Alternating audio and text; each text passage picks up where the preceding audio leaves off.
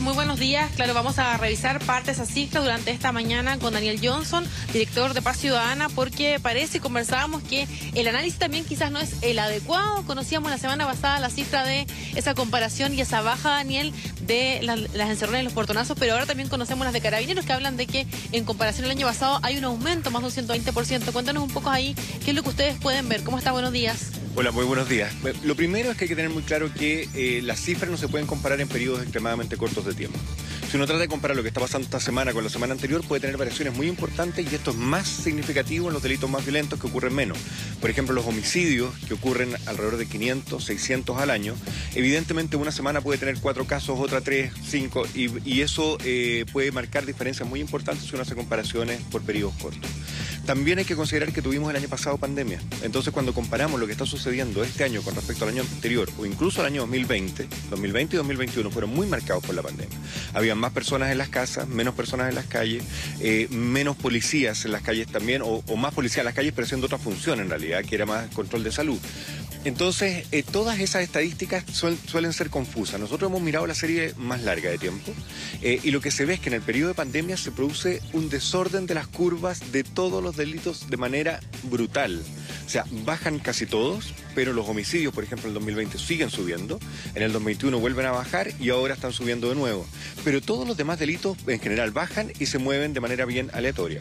Otro componente más es que las cifras que presenta Carabinero son los casos policiales y es como lo maneja la, eh, la Subsecretaría de Prevención del Delito en Chile. Y los casos policiales suman dos cosas, suman las denuncias que hacen los ciudadanos con las detenciones que hacen las policías en flagrancia. Entonces, si hoy día las policías están pudiendo estar más en una función de control, entonces pueden estar persiguiendo más y pueden conseguir mayores detenciones en flagrancia. Entonces puede subir la estadística de delitos, sin embargo puede ser que no estén ocurriendo necesariamente más delitos. Pero no significa que no estemos alineados con la percepción ciudadana. La percepción ciudadana es muy crítica hoy día.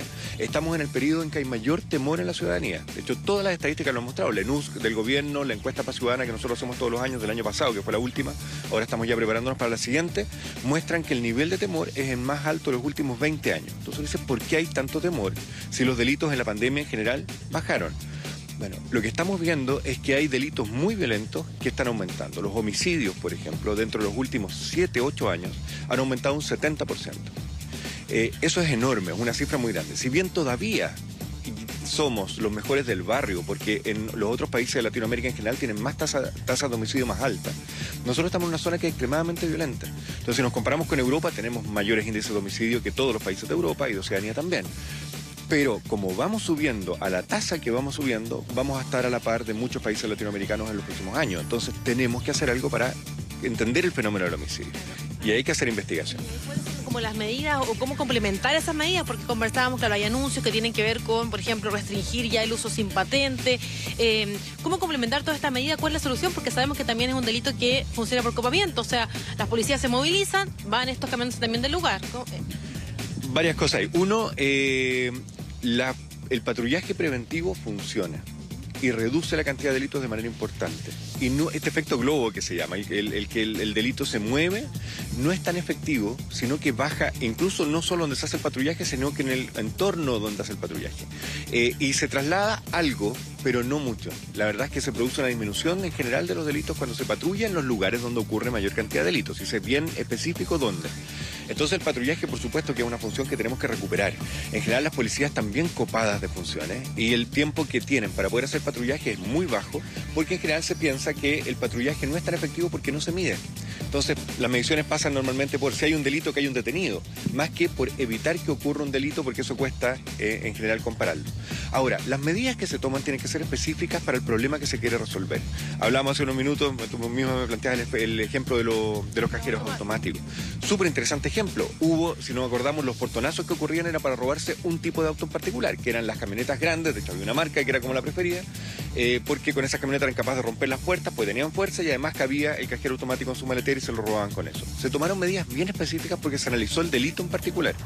Se vio dónde ocurría, en qué horas ocurría, cómo sacaban los cajeros y se le pusieron soportes y anclajes diferentes eh, y se pusieron medidas de seguridad en general acordadas entre el privado, entre los privados y la autoridad eh, que redujeron de manera muy importante esos delitos a prácticamente hoy día esos alunizajes que se llamaban son prácticamente inexistentes. Pero hoy día el delito mutó y hoy día también los portonazos hay que considerar que son, y las encerronas son consecuencia de los mecanismos de seguridad que tienen los autos. Eh, los vehículos ahora al no poder hacerse andar sin la llave porque tiene un chip digital que no es eh, reemplazable, entonces los autos tienen que robarse con el propietario o el, conductor en el interior para poder quitarle esa llave. Ya no se pueden robar estacionados en la calle. Y eso hizo que un delito que era no violento, porque era final un auto estacionado que, que uno volvía y no estaba, se transformó en un delito muy violento porque hoy día hay esa interacción entre la víctima y el victimario. Y más que el bien robado, el daño que hace el delito principalmente es la interacción violenta entre la víctima y el victimario trabaja también el perfil, porque lo que se ha dicho es que también hay una cantidad importante de menores de edad involucrados, igual como pasaba también con los cajeros automáticos, en este tipo de delitos y que muchos de ellos son inimputables. A ver, lo que estamos viendo probablemente primero es los últimos eslabones de la cadena electoral. Eh, una cadena electoral de este tipo, las que están robando autos, hoy día, bueno, entendiendo el fenómeno también, la mayoría de los autos hoy día no aparecen. Son cada vez menos los vehículos robados que aparecen.